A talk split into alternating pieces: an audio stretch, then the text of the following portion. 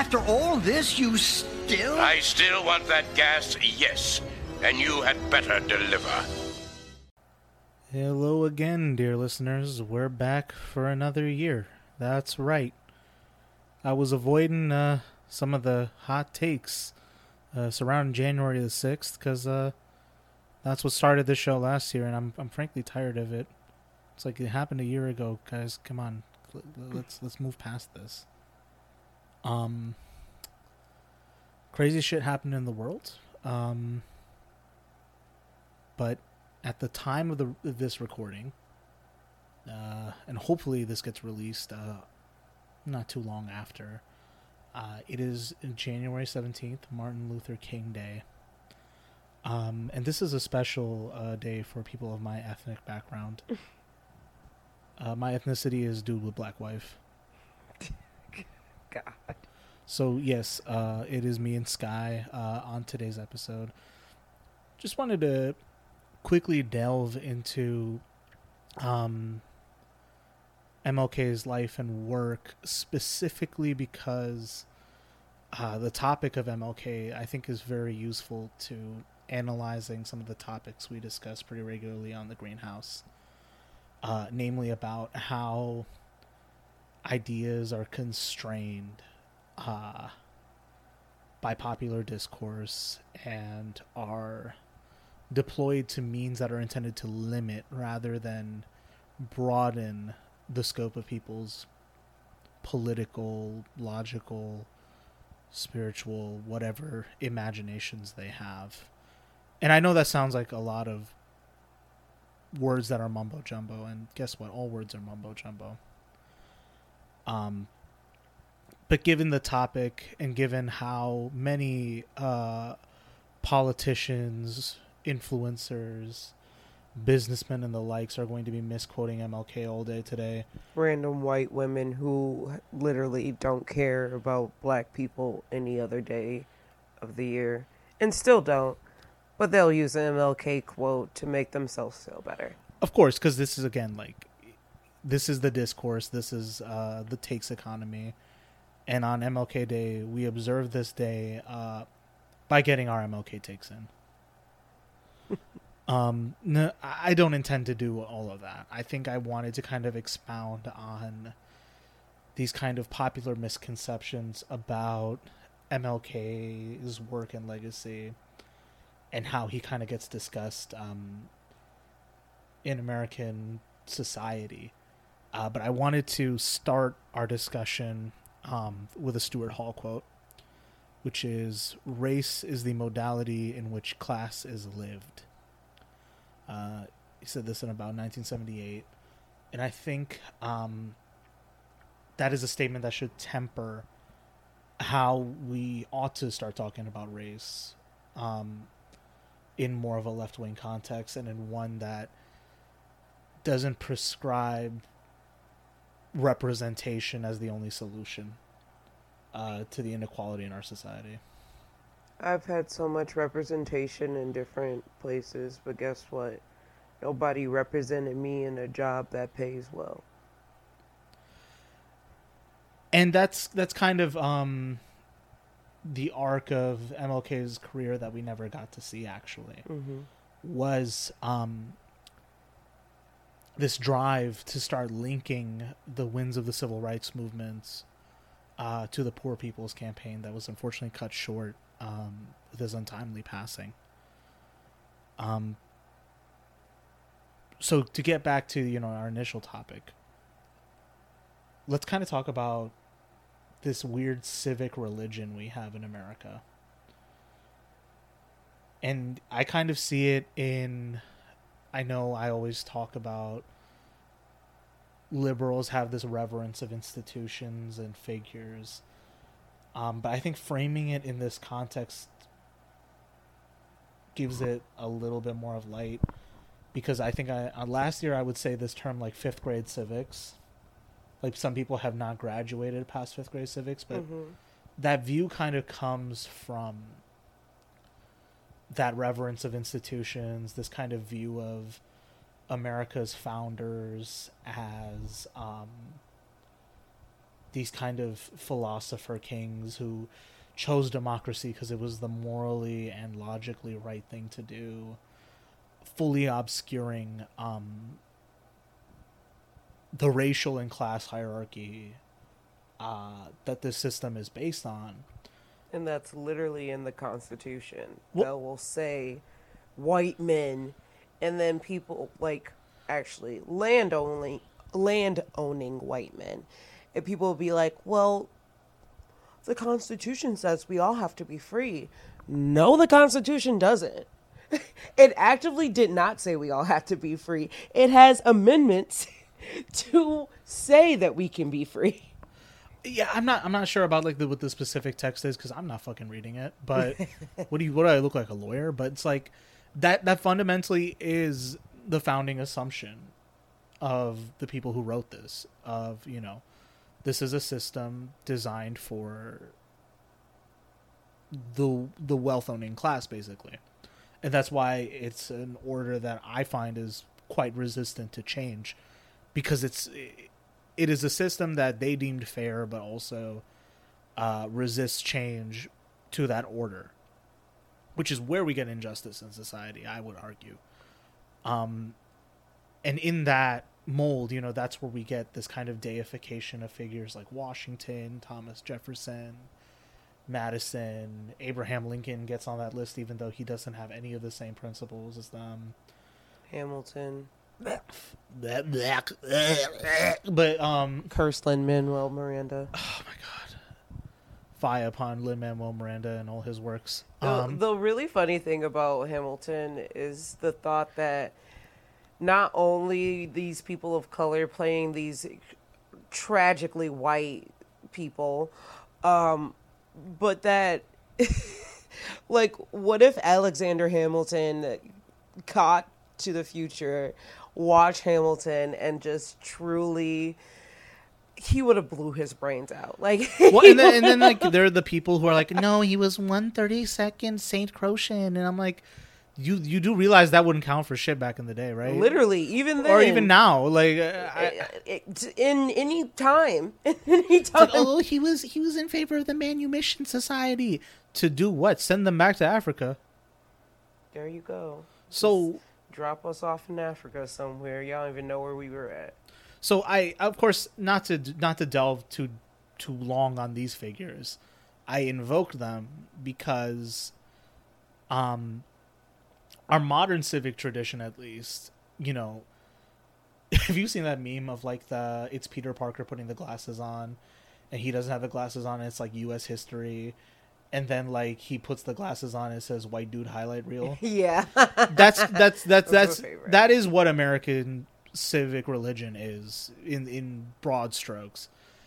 And MLK is one of the few black figures among among some others like there's Thurgood Marshall um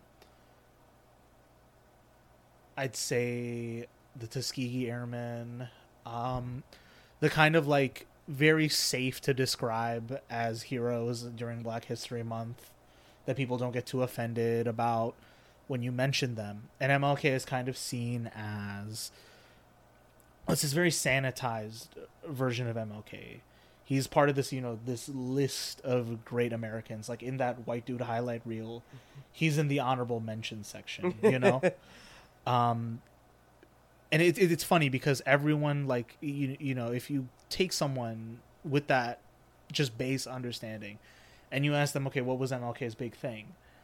They're just like oh he made the i made the dream speech right?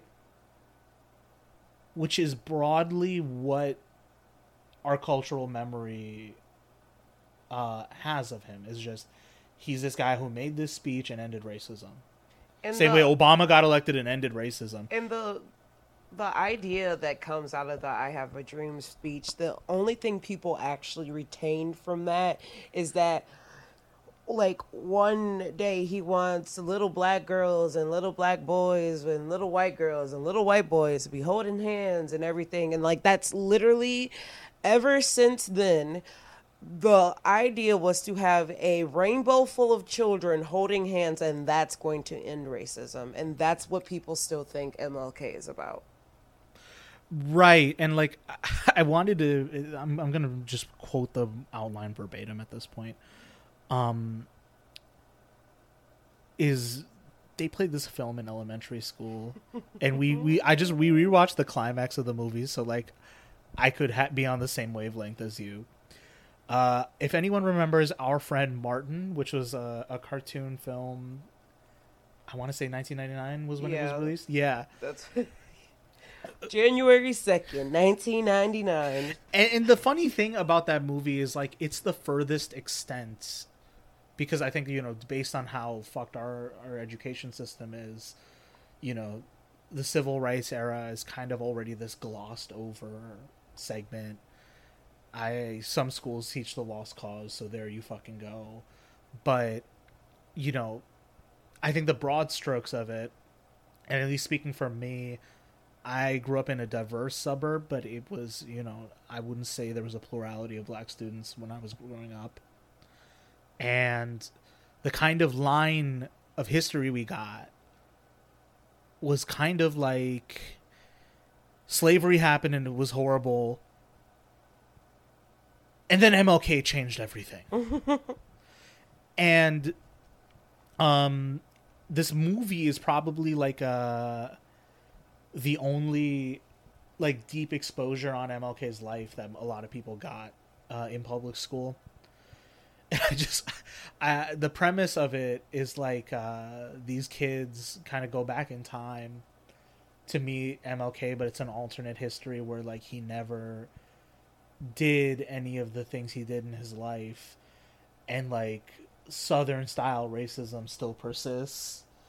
And instead of being the school being called Martin Luther King Jr., it was it was called like an alternate Robert, Robert E. Lee, Lee. High School. It was it was terrifying. It was it was terrifying. He's like he's going through it. Oh. He's they're enduring like all of these like these classic hallmark moment racisms. Oh, just uh, just amazing! Like his friend, his friend that was white just started being racist to him, and like the guy who was kind of the bully was like even more of a bully and super. yeah, yeah. Because in the normal part of the movie, it's like he's a bully, but it's only because he has such a bad attitude. right, and But he's a bully like- to everyone, but not like- just black it- people. But then in the alternate timeline, it's like he's a bully, and the guy who grew, would grow up to do lynchings. Like that's Oh yeah, very. Oh, not even just grew up. You know, he was the one of the underage kids. underage lynching. He was Underage literally one of the kids problem. that fucking was in the KKK uniforms up front, staring us like that, and I'm like, um, KKK Youth Division. they those people are definitely a lot of those people are still alive, and uh, when I figure out who you are on site, it's on site. Yeah, I'd rather not figure that, this some of this stuff out. Um, but there is a scene in that movie that I think is particularly telling, and this is why I wanted to say civic religion, because this movie kind of has this view that Martin himself, this individual, through his personage, we get the the the drive for racial equality in America through him, not the collective work of the civil rights movement, the SCLC, some of his contemporaries like Malcolm X, the Black Panthers followed, uh, or even some of the work that came before with figures like W.E.B. Du Bois, like that is completely out of the picture. And of course, I'm talking about like a fucking kids movie. That's what I get for this. but that's the impact it had on me as a young person, and I think just given how stupid we are as a country, like I'm pretty sure that is most people's gut relation to the subject matter. Oh, I as know well. for a fact that people think that if MLK didn't do what he needed to, he wasn't who he is, who he was, that we would just be stuck. Well, and that's not the downplay that like he had charismatic appeal as a leader or that Oh, his that- the, his his like literal oratory as a preacher and as a leader was not right. like the the intersection of him coming together with being southern being a black man being like growing up in um like all these religion like just it, it makes sense for MLK to be who he was. But there is this thought that he is that martyr. He is the reason that we are uh, equal, quote unquote, equal. But that's no, but that's exactly it. The martyr, the martyrdom is the point, because in that movie, it's like this alternate version MLK looks into the sky and sees like James Earl Jones as his oh dad, Oh my like giving him the thing that would drive him to like become a theologian. Like Lion King, Black Panther, every other like. this modern media is so derivative. why? Why we gotta have black people just in the sky? Like black people, stay away from the clouds. We, you can fly, but leave black people in the clouds alone. We just want to be on ground. Well, okay, so that's the thing is like he sees that and then he's like, no, no, I have to do this, and then he like walks into this doorway that like takes them through back through time and space. He and then ages He instantly. ages instantly into into the figure of Doctor King. Walks and through a wa- door. Walks through a door, and then there's like this cut black and white scene of like the hotel he was staying at, and then just like a gunshot fade to black, and then black and white footage of the funeral. and all the mourners.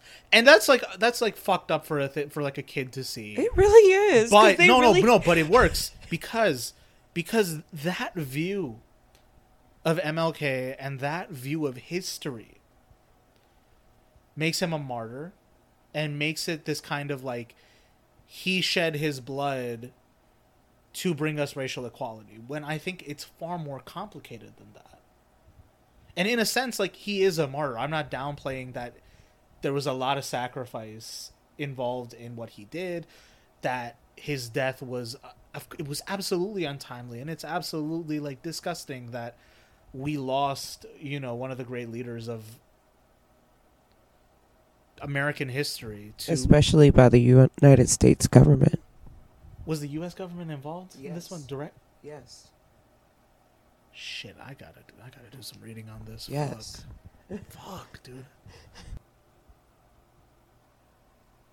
okay Okay, I will say so the United States government was um, linked in the conspiracy to kill him. They settled this in 1999 and the King family was only awarded $100. Yep. There, I mean, there, there it is. Is you know, like we, we can prosecute our own crimes and render judgment unto ourselves. And yeah, oh, sorry, we did that. Also, I'm like, okay, you said that conspiracy. Who? Who did it? Like it, it like a co- like, I mean, okay, okay, like I, I, I don't, I don't, again, because I don't want to delve too deep into some of this, but it's like, right. you know, you know who was involved with uh, Malcolm X, you know who was involved with, uh, why am I forgetting him? Fred Hampton. Mm-hmm. So I know that they would use the line like, "Oh, it couldn't have been us." And with you know, with Fred Hampton and with Malcolm X, they were violent. They carried guns, but MLK, I think, presented just as much of a threat of power, um, even though his philosophy was nonviolence. Mm-hmm. And there is something I, w- I did want to say as well. Um, what that kind of apotheosis of MLK does is it, it erases the reality of uh, of black struggle uh, in America down to this like simplistic uh, chain of events. And like like I was saying like it was explained to me as a straight line from slavery to MLK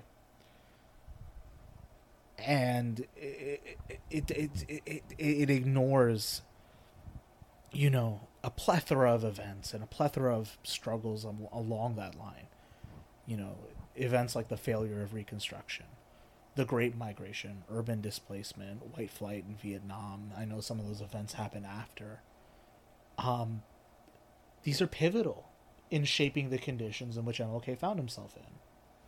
These are pivotal in understanding um, the struggle. And for, you know, non black people who are trying to be allies right now, like, you need to understand history as a live wire above all else. Instead of you know performatively uh, engaging the subject matter and performatively you know putting up the signifiers. Which by the way speaking of signifiers the target's black uh, the target black history month selection it's looking mids right now.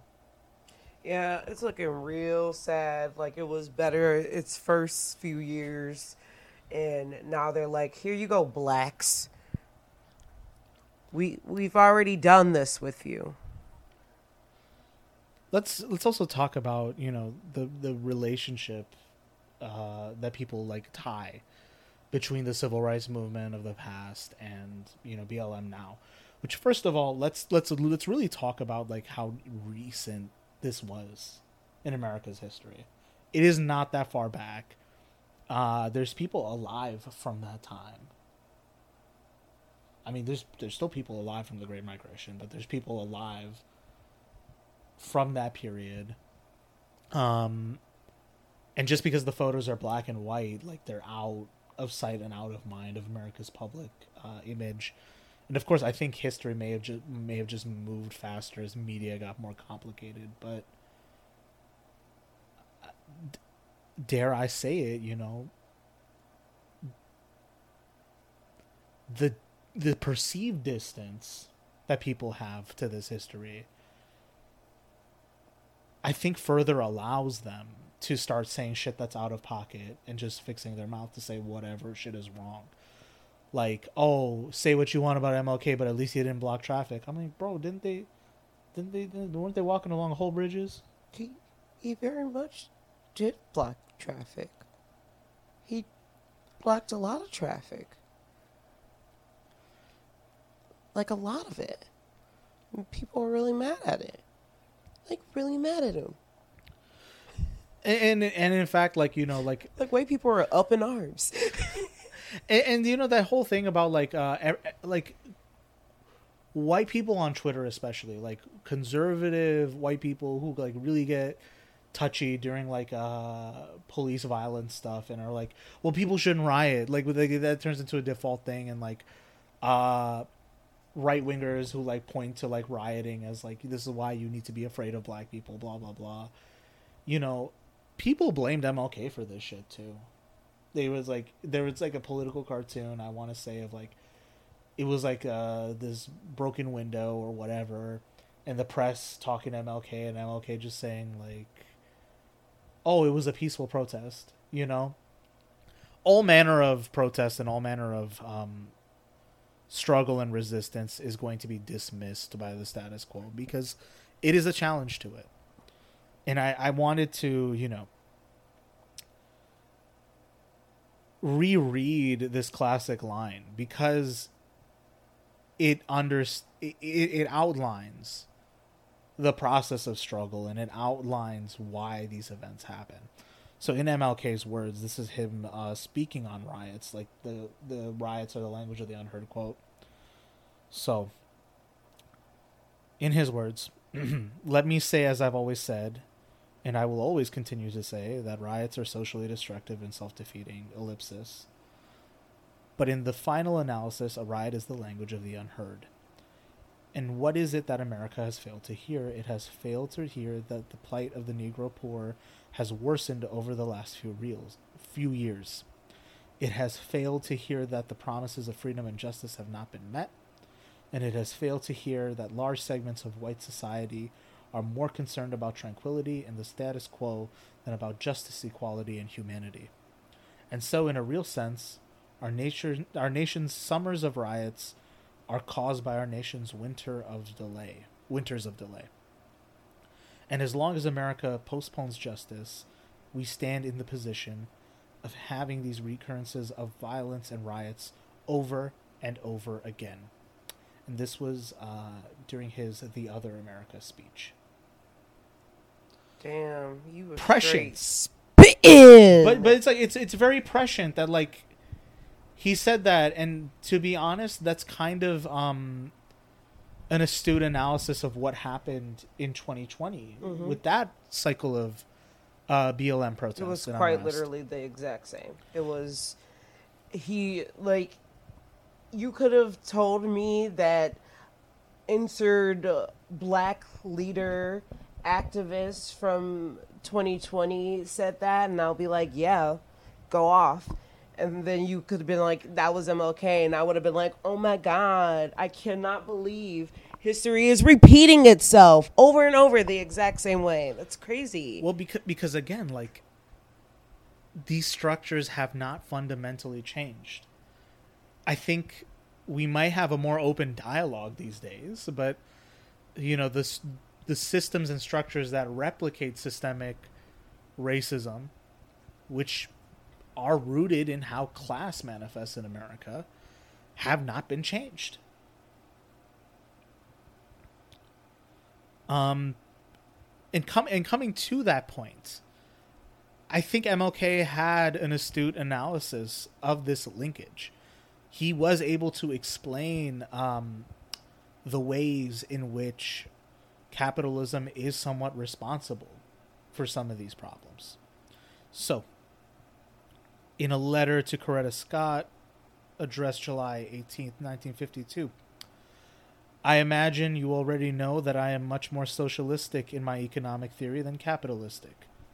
Capitalism started out with a noble and high motive, but like most human systems, it fell victim to the very thing it was revolting against. Which is one way of looking at the French Revolution, I suppose. So today, capitalism has outlived its usefulness. In a statement uh, to a New York Times reporter, he said, in a sense, you could say we're involved in the class struggle. Uh, in a speech to the SCLC, SCLC board, uh, this is a famous quote of his The evils of capitalism are as real as the evils of militarism and the evils of racism. Damn, he had all the points. And that's why they killed him. Well, and then, I mean, going going back to like the quote we started this episode with, which is you know, race is the modality through which class is felt in America. I think King and many other black leaders of his generation were astutely aware of this. I'd say, you know, Malcolm X, Fred Hampton, and others, I think, took that analysis even further. But you know, King is kind of the gold standard uh, lefty uh, mainstream on this one. You know what I mean? Yeah, I think people also need to remember that him being not only a Christian but a pastor and a pastor's son shaped his framework so much that he only started to get away from that when he was towards the end of his life which he got with experience. And that's that's something to be said about the state of faith and some of these mystical subjects these days, right? Is like there is a real felt sense in MLK's Christianity. There's a real felt sense in someone like John Brown's Christianity. Mm-hmm. I'm not really here to proselytize or uh, you know encourage like oh you got to be religious to be moral. I, I that's not what I'm saying, but I'm saying that like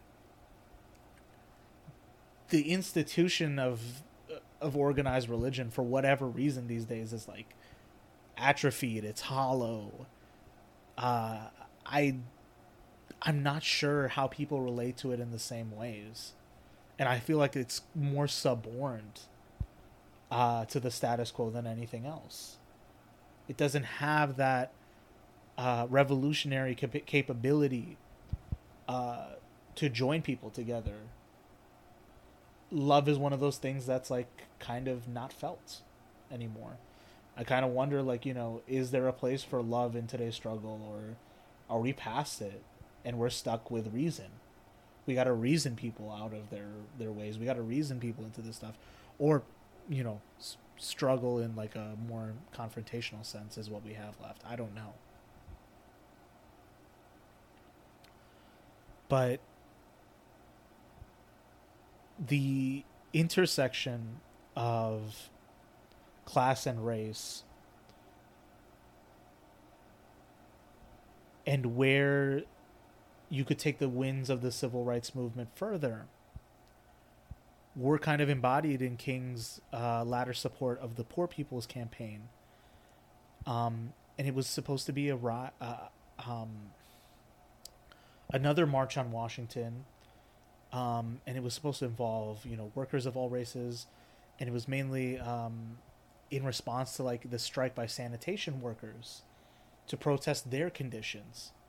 So you had this real potential for cross racial lines, labor lines, anti poverty lines to like start questioning um you know the underpinnings of this system and why uh you know perpetuates violence at home and abroad.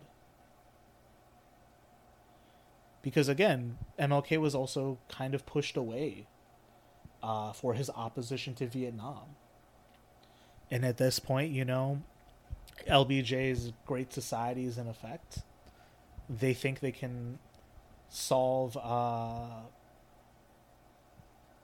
you know poverty and racism with effectively the welfare system and uh with their specific brand of uh the Democratic Party's action but I don't think it was transformative enough ever and combine that with uh maintaining just this losing struggle in Vietnam um, it's counterintuitive. It's counterintuitive to making progress on those grounds. And he, I don't. It's it's it's just, it's so sad to see him make this this link, and kind of start on another project before his untimely demise. And it's something that, in the apotheosis of MLK, we fully see the abandonment of you know fighting poverty and you know defending labor this these these aspects of the democratic party that once were there are now gone and it is fully uh, if, if there's any action to be taken on racism it's solely on cultural lines you know? Let's get more let's get more black producers and TV shows, but when it comes down to I don't know, reversing the harshest aspects of the drug war, when it comes down to fundamentally assessing how deindustrialization hurts black communities and also working class white communities, when it comes down to uh oh, I don't know, how our police system uh keeps so many people in jail for crimes that are kind of out of proportion for their sentences? Or just stupid. Like why does someone need to go to jail because they were stealing a small amount of merchandise to survive? Like yeah, yeah it's like it's like instead of sweeping um this critique of america under the rug by taking the person who made the critique and putting him in a glass case, they fundamentally got the same result of putting it under the rug. Um. So yeah, I, I the the only thing I can say that really um was the impetus for this episode was um a very stupid tweet that Hillary Clinton made on the 14th. So I will quote her now. MLK Jr. said, I had hoped that the white moderate would understand that law and order exist for the purpose of establishing justice. And that when they fail in this purpose, they become the dangerously structured dams that block the flow of social progress. That was the MLK quote. Finishing Hillary Clinton's tweet. This is a subtweet. Now, of course, I've been saying for a while on the show get the fuck off of Twitter. I regret to inform you I have failed on this. this being said, I think this is the prime example of how MLK's entire body of work, his image, and his uh, iconography in America's civic religion are used to invoke uh, responses and to be used as a tool to beat people over the head. Now, I'm assuming the person who is the subject of the subtweet, who do you think it is? Is it Bernie or Brandon? Let's go, Brandon. Um, honestly, I truly couldn't know because you you also can't. These are the exact bitches that you cannot pay attention to when they're actively not only subtweeting but telling you that they're subtweeting. Like any Because first of all, like white white moderate, that's you. That's you, Hillary. you, bitch, you. It's always been you. Um, but like literally any white woman who gets on Twitter uses a quote from someone who's dead and probably very completely opposite of her, especially as a subtweet. Don't worry, she's a she's a don't listen to her. Um, she's fucking ridiculous. Like Hillary Clinton, who said that Trump was so bad, and then you know what she did during this last election? Nothing. No, she released a Hulu documentary. Yeah, she she was. said, "This is how Bernie hurt me." Dumb bitch. And it's just I, I I I honestly see MLK now as like this cudgel that Democrats use to beat uh their base of black voters. You know what I mean? It's like, hey, we got the civil rights passed. You know, you gonna vote for us now or what? Who else you gonna go for? Who else are you voting for? Come on, come on, guys. There's no one else but us. It's it's I don't know. It's another instrument. The the invocation of MLK's name, uh, to discipline and browbeat, uh, the black community and any attempt at progress or questioning the power of the Democratic Party and its uh, its establishment. You know, I think that's among the most toxic um, strategies it employs.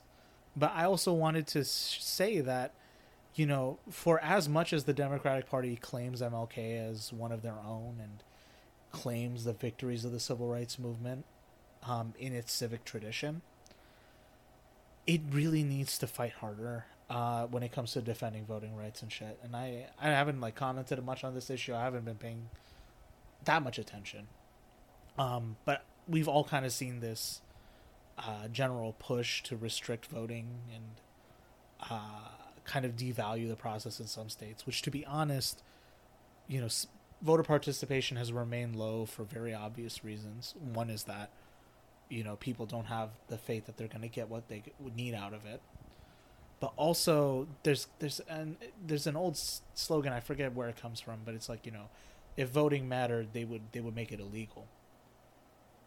And that kind of seems to be true in some places these days. People who think that think that is true and then don't understand how voting has been illegal for black people for the longest time, for women for a very long time, and how there are groups that are still being discriminated from voting, such as people who are deemed as criminals.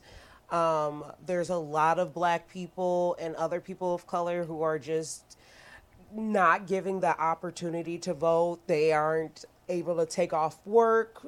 There's just literal barriers from Eh, them voting. And it also like kind of deeps and delves into this like an- this kind of liberal anti-southernism where they're just like, "Oh, if we just separated from the south, we'd be better." Oh, it's these dumb southerners and it's like, "Buddy, do you know how many like people are gerrymandered out of like having a call? Do you know how many people are like uh forced into working long hours or are felons and can't vote because of like some stupid sentence they got a while ago. Also, do you know how many people um just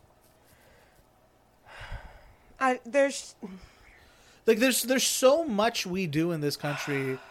Like I, I, I have my critiques of, of voting. I have my critiques of, you know, this this inordinate amount of faith that people put into elections. But at the same time, if we're talking about them like we ma- like they matter and we want to honor, you know, MLK and we want to honor like uh, the victories of the civil rights movement, it is incumbent on liberals especially it is incumbent on liberals especially not leftist because we've been saying this for a while now but don't take that as like a chance to rest on your laurels but it is incumbent on the democratic party and their their patronage networks to really take this question seriously you know um why is this base being pushed out of voting for you? Why is this like steadfast base now having reservations about you? Why are people being turned away from the polls? Why can't people come out to vote? That's the thing is they don't care. It and that's precisely it. And like when you really think about like a lot of people like these moderate people are there's moderates on both sides of Democrats and Republicans and right now they're very much looking at their democrat like looking at their base who they will be who will be in their communities who will be their constituents and they are changing their political affiliation for that so like what like well, yeah, because it's the, the turn is to the suburbs now. The turn is to the suburbs. yeah the most it's how to get this all the suburbs or how to get the majority of the suburbs so you can win and these these people never cared about not only us but they don't care about our right to vote. They care about us voting for them but they don't care about the the right to vote for in elections and they don't want us to actually vote in elections. They don't want to make that easy. They don't want us to be able to do that online or like mail in. What why can i do almost everything else online? Because this is like the barest level of of engagement people have. literally It's the only like it- everything else online.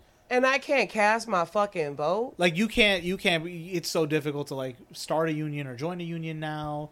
Uh you know you don't even have the time to like uh join a group or an organization. Not that that's the only way to do it. you it gotta have one million dollars to even have a house like people are spending all their time fucking working or like uh are just so beaten down by the world and the process around them that they see no they see no point in engaging it and I I- quite frankly, it's just it's just reached a point where like MLK is a cudgel to beat the black base.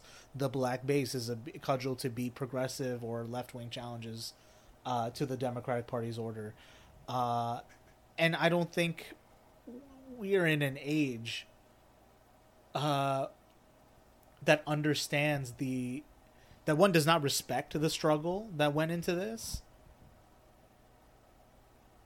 but also um, takes for granted uh, the black struggle uh, as a thing to be subordinated uh, uh, for for the Democratic Party, and it's it's uh how do I how do I put this man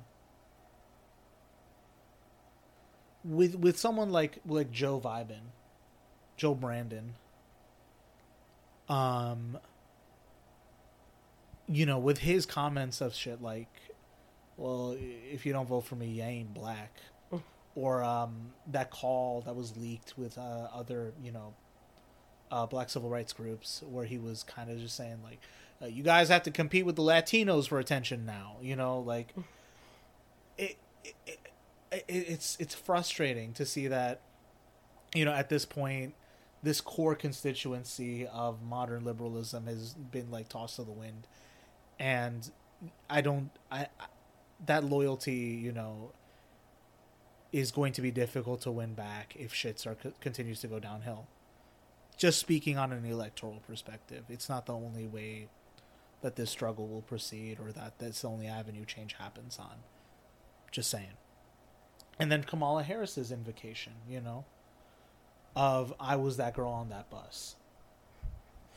Only you to should then, have like, stayed cont- on that bus bitch. only to continually like cynically deploy identity you know? It's um her identity only matters. Nobody else's identity matters. Don't worry. It, it kind of in in a funny sense you know the culture war it does dominate everything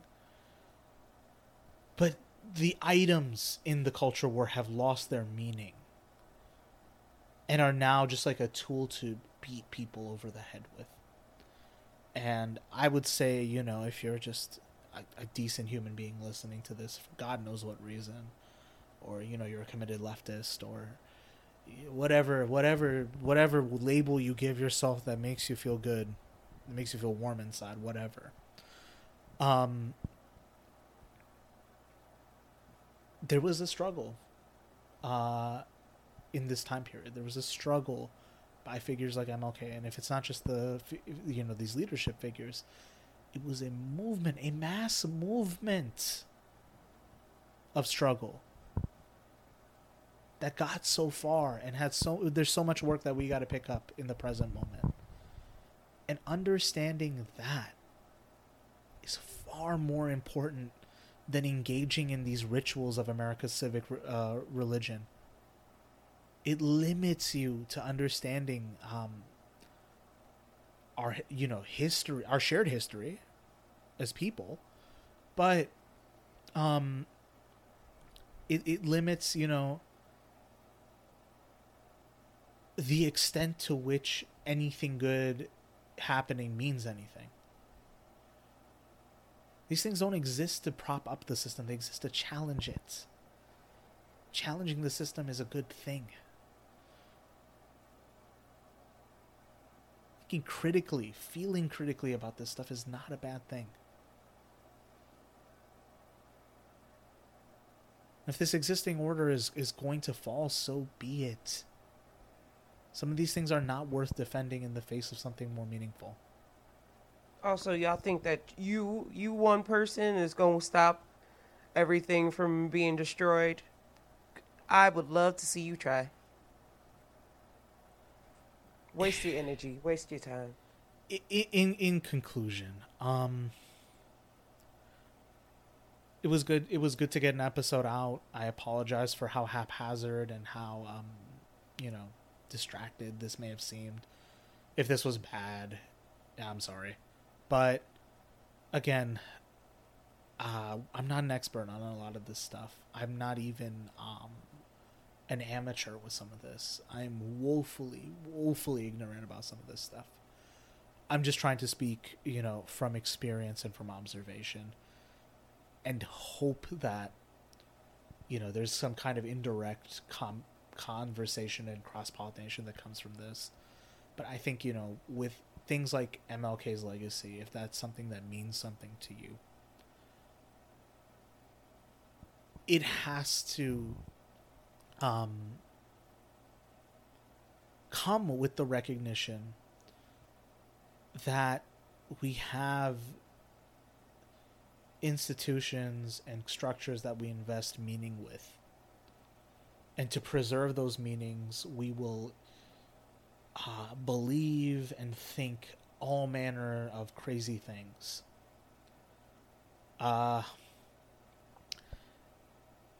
and I think MLK Day is as good a way for us to reflect on that reality and to reflect on the ways in which someone's life, work, and statements remain powerful and prescient for our conditions today and how they can be used and uh, leveraged by the powers that be to keep people in check and in line. So that's enough from me. Uh, Sky, any closing thoughts from you? Uh, don't suck.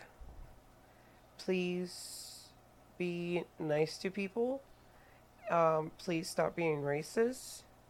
And don't you, be racist, please. Please um, and if you are a person like me who do who does believe that voting does matter, I don't I'm not going to say vote for the next president because I don't know what kind of fuck shit that's going to be and nor do I care. But your local elections, your state government, those elections so do matter and that matters not only to you, but for the things that are happening around you. So if you are someone who does think voting matters, make sure you start to think about okay, if I can't get the presidential race to be important, how can I at least start getting people all around me able to vote? Not just want to vote, because that's a whole nother struggle, but able to vote. That includes immigrants and felons and, or whatever. I don't like the word felons, but well, some people are legally barred from being able to vote. Yeah, people who legally cannot vote, working with those systems to make it like legally that they can, creating uh, situations where people can do more mail-in votes. I know people really love talking about make it a holiday, like people don't still fucking work on holidays. Um, so voting day as a holiday isn't just gonna fucking change everything because some of us work all of the holidays. Um, but making it a way that society changes how we not only we see voting but how we vote because it's not working for the 21st century. and I think, you know, voting is one aspect of this. I think what I was speaking to more is like how people only see elections as the only like thing to do, only thing to do, only forum that they can express change in. But I think what you're saying is absolutely correct. Is like it takes a mass struggle, it takes mass effort, it takes collective projects and efforts to get some of this stuff done. And if it's it's not just the ballot box, it's also you know any work to get unions organized doing mutual aid in your community. Something other than posting, for God's sake. Because all we do, uh, all everyone does these days is just post about how bad everything fucking is. Um, and how we should be scared and anxious all the fucking time. But I'm, I'm tired. I'm tired of feeling powerless. I'm tired of this discourse where nothing anyone says they really believe in and anything someone quotes is taken out of context you know not even not even to appreciate the person who said the thing just as a tool the the quote is a tool rather than uh, an opportunity to to learn about something or to engage someone else's work let the discourse die Okay. Um, thank you, dear listener, uh, for your patience. Sorry it took so long to get this episode up. This may be a bit shorter than ones in the past. Uh, I did my best with editing. Um, my apologies if it seems somewhat choppy. Uh, the show is Greenhouse Gaslighting. You can follow us on Twitter at, at PodGreenhouse. We got all the links to our social media in the description below a belated Happy New Year to all of you. Uh, I'm still working on developing a consistent schedule and consistent litany of topics. Um, it's kind of odd when I'm saying we should act more and then I still want to keep this project running. I'll find a way to square it away in my head, and so will you. Uh, but until then, I'll see you in the greenhouse next time. Take care A passionate plea to my beloved nation. This speech is not addressed to Hanoi or to the National Liberation Front. It is not addressed to China or to Russia. Nor is it an attempt to overlook the ambiguity of the total situation and the need for a collective solution to the tragedy of Vietnam. Neither is it an attempt to make North Vietnam or the National Liberation Front paragons of virtue, not to overlook the role they must play in the successful resolution of the problem. While they both may have justifiable reasons to be suspicious of the good faith of the United States, life and history give eloquent testimony to the fact that Conflicts are never resolved without trustful give and take on both sides. Tonight, however, I wish not to speak with Hanoi and the National Liberation Front, but rather to my fellow Americans. Since I am a preacher by calling, I suppose it is not surprising that I have seven major reasons for bringing Vietnam into the field of my moral vision. That is, at the outset, a very obvious and almost facile connection between the war in Vietnam and the struggle I and others have been waging in America. Few years ago, there was a shining moment in that struggle. It seemed as if there was a real promise of hope for the poor, both black and white, through the poverty program.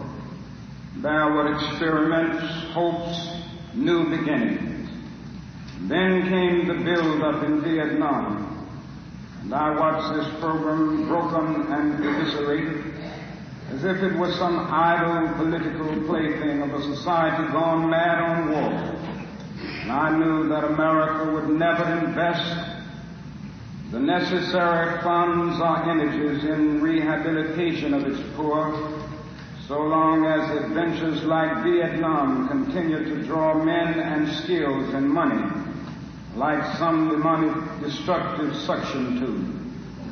So I was increasingly compelled to see the war as an enemy of the poor and to attack it as such. Perhaps a more tragic recognition of reality took place, and it became clear to me that the war was doing far more than devastating the hopes of the poor at home. It was sending their sons and their brothers and their husbands to fight and to die in extraordinarily high proportions relative to the rest of the population. We were taking the black young men who had been crippled by our society and sending them 8,000 miles away to guarantee liberties in Southeast Asia which they had not found in southwest Georgia and East Harlem. So we have been repeatedly faced with the cruel irony watching Negro and white boys on TV screens as they kill and die together for a nation that has been unable to seat them together in the same schools. So we watch them in brutal solidarity burning the huts of a poor village. But we realized that they would hardly live on the same block in Chicago. I could not be silent in the face of such cruel manipulation of the poor. My third reason moves to an even deeper level of awareness, for it grows out of my experience in the ghettos of the North over the last three years, especially the last three summers. As I have walked among the desperate, rejected, and angry young men, I have told them that Molotov cocktails and rifles would not solve their problems. I have tried to offer them my deepest compassion while maintaining my conviction that social change comes most meaningfully through nonviolent action. But they ask, and rightly so, what about Vietnam? They asked if our own nation wasn't using massive doses of violence to solve its problem, to bring about the changes it wanted. Their questions hit home, and I knew that I could never again raise my voice against the violence of the oppressed and the ghettos without having first spoken clearly to the greatest purveyor of violence in the world today, my own government for the sake of those boys, for the sake of this government, for the sake of the hundreds of thousands trembling under our violence, I cannot be silent.